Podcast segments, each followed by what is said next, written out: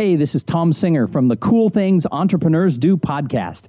You are listening to Bob Nolly and the Labrador Leadership Podcast, which is better than a basket of puppies.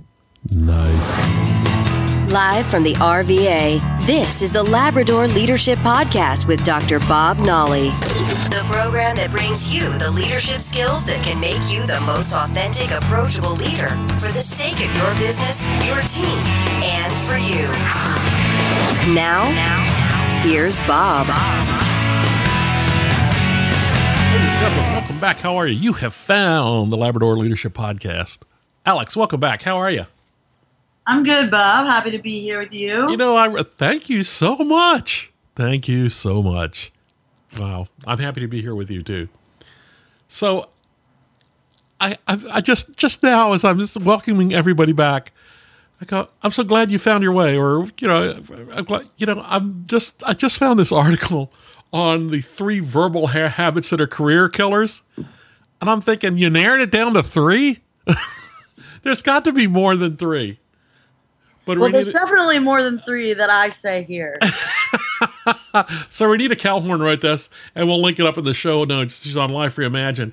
But uh, you know, when you if you're coming out coming out of school to start your career and get some traction in the business world, particularly if you're working for a big corporate firm, all the all the signals you send can just be so you know the body language, uh, but just the nuances of the way you talk. And she comes up with number one thing she wants you to do is kill that kinda.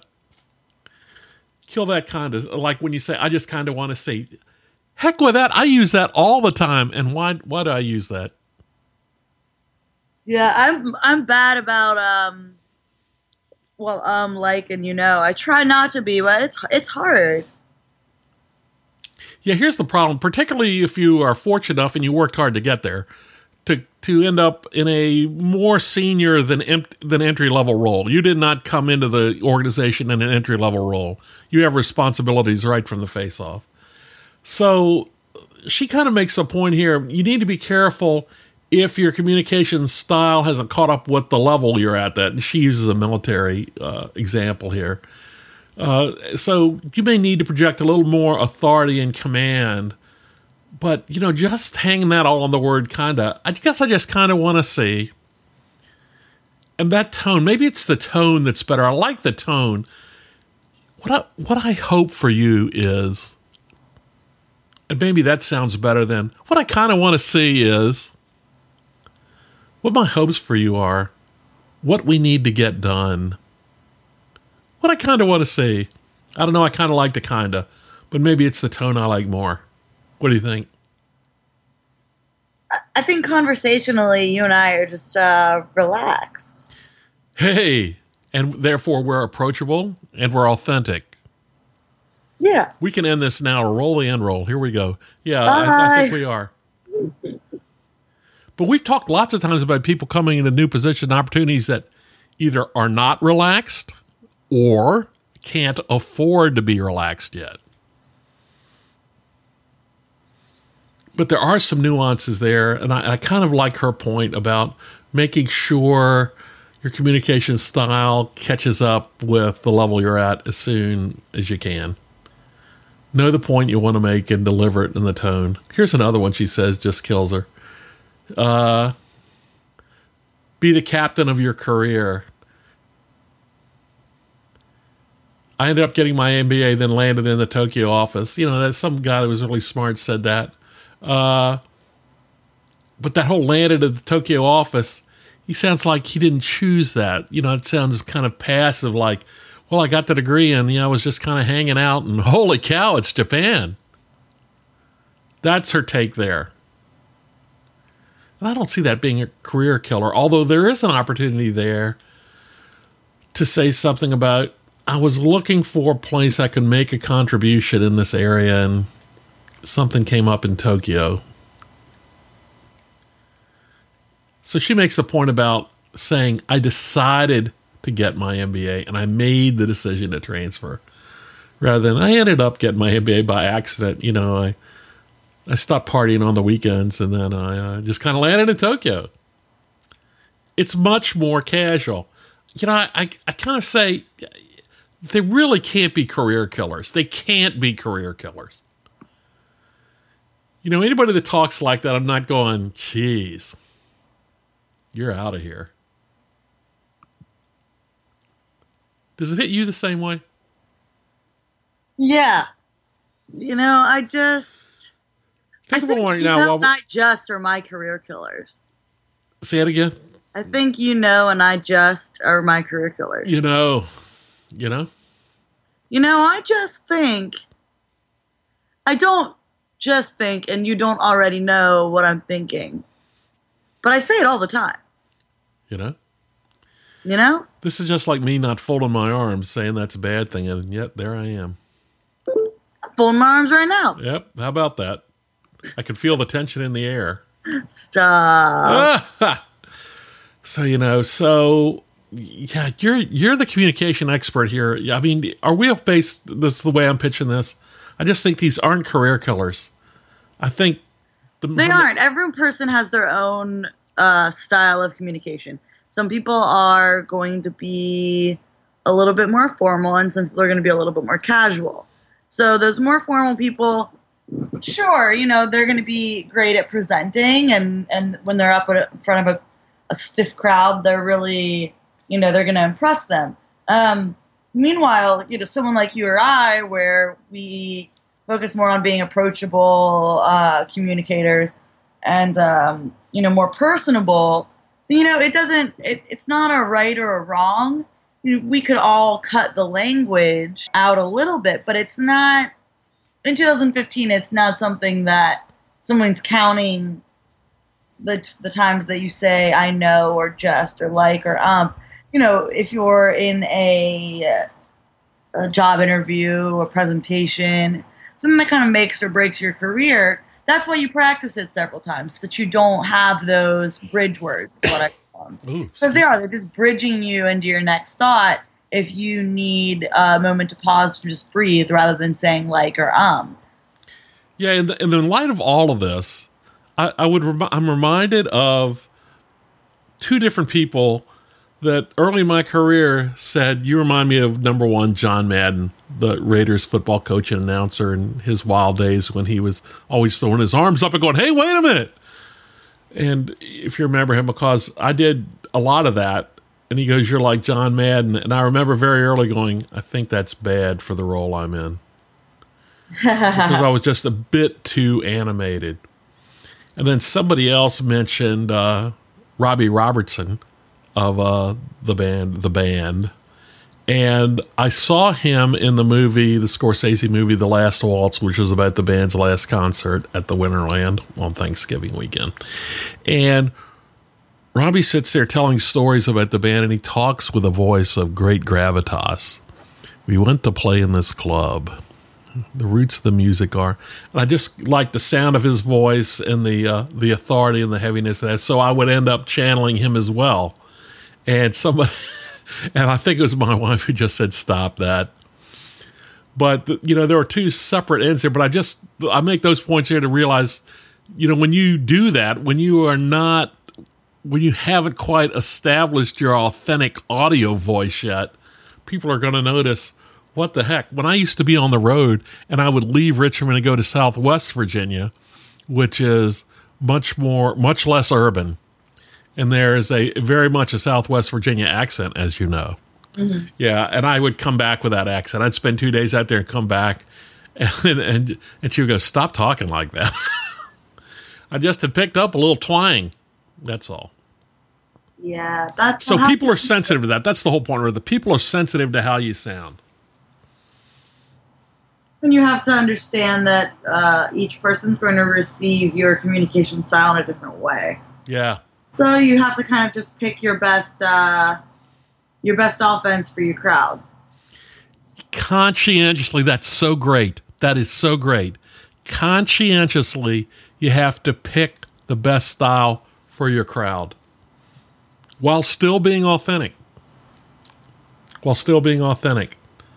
What's another example she has here uh, of cutting to the chase oh, uh, she talks about this really sharp, inventive person that was really on the cutting edge, if not the bleeding edge, of what was going on in the tech world. And she uh, she would open with something like, "I'm not sure if you've heard of uh, this software, and I don't have much experience in the area, but," and she just says, "Cut to the chase, cut that out." When you when you say all that on the front end, and I, I'm thinking like five people right now that just piled up in that nanosecond who lead with things like that. You're undermining the power of your ideas. This is the most salient point she makes here in this piece. When you open with things like that, I don't, I don't know if you've heard much of this leading edge stuff or I don't have much experience. You know, you're cutting yourself off the niche. You're selling your own power short. That's such a weak lead in. The power and the strength of the ideas that you're going to deliver are really just not going to do you justice. So the advice there is skip the lead in and cut to the class, a chase, cut to the class, cut to the chase. Maybe I ought to edit this whole episode out. When you cut to the chase, here, here's the deal. Uh, I, I think when people use phrases like that, they're trying to establish the E word, the empathy. They're trying to connect to make sure the connection's there they know they know they have their smarts in them. made the point, you know, everybody wants the leader to be intelligent, but you can very easily. You can be too intelligent. And if you have this little dose of humility here, I'm not sure if you've heard of this, or I don't have much experience in that area. You know that you're thinking that makes you more approachable here, but perhaps it's it's killing you at the same time. What do you think? Well, there's a difference between approachability and kind of undercutting yourself. Okay, what's that? So I feel that if you're if you're leading with I don't I don't know if I'm the expert or I may not know much about this, you're undercutting your authority there. So, you know, you're speaking on something for a reason. You should just probably at least, you know, convince the crowd that you know what you're talking about. When you lead with kind of that, uh, let's just say, iffy language, you know, um, you're undercutting yourself. So you're basically giving everyone the right to cut to tune you out and stop listening because you're not the expert on this. So why should they listen? Why are you standing up there? Here's a phrase I use a lot instead. I think it achieves the same thing, maybe, maybe not. But but here's a phrase I use. I'll go, "We need to think about this."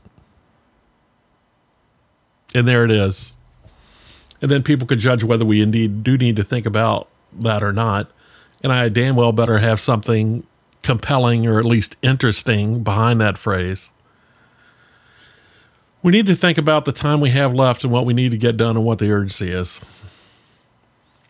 Because all of these ideas are good, but the calendar is working against us. So, what's the most important thing?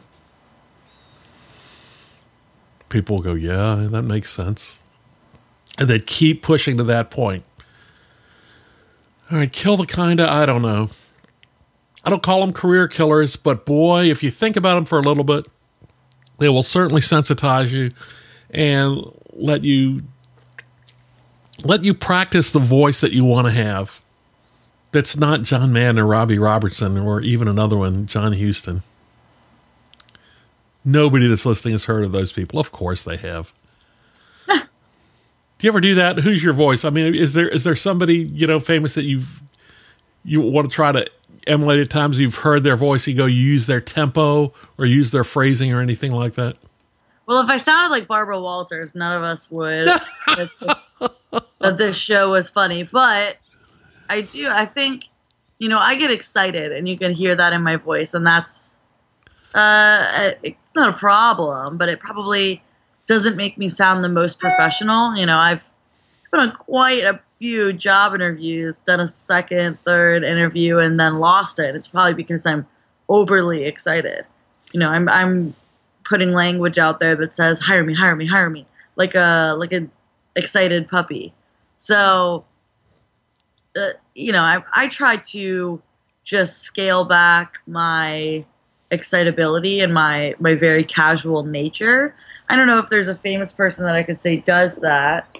Um, but yeah, I, I try to compose myself a little bit better than my brain actually would want me to.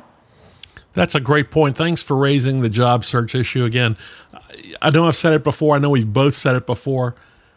When when there's times you go to an interview, whether it's the first or the second, and you know you've either got it or you know you're through to the next round. And part of the reason for that success, in addition to your technical skills, whatever they have to be, is the fact that you've you've solved all of these problems we've talked about. You've chosen the right word, you speak well enough, and it's created that connection right away. And you know, halfway through, you know, you know you've made it. At least to the next round. It gets tough near the end. But but that's it. Have you felt that in in your current cycle? Yeah, you know, I'll get excited and then it's like somebody punches you in the stomach and you're like, oh, why no, no, no, that hurts. No, no. Okay. Well, ladies and gentlemen, we hope we've got you excited today. If you've liked what you have heard, and we know you have because you're here to begin with, please come join us, join the conversation at Labrador Leadership. Alex, we'll see you next time. All right, see ya. Thanks for listening to the Labrador Leadership Podcast. For the sake of all the special people in your life that deserve you to be the best leader you can be. Connect with us on our website at LabradorLeadership.com, on Facebook at Labrador Leadership, and on Twitter at Lab Leadership. Now, here's a final thought from Bob. Captain of your career, cut to the chase. Good ideas. We'll think about them. Ladies and gentlemen, take care of one another. We will see you next time. Bye.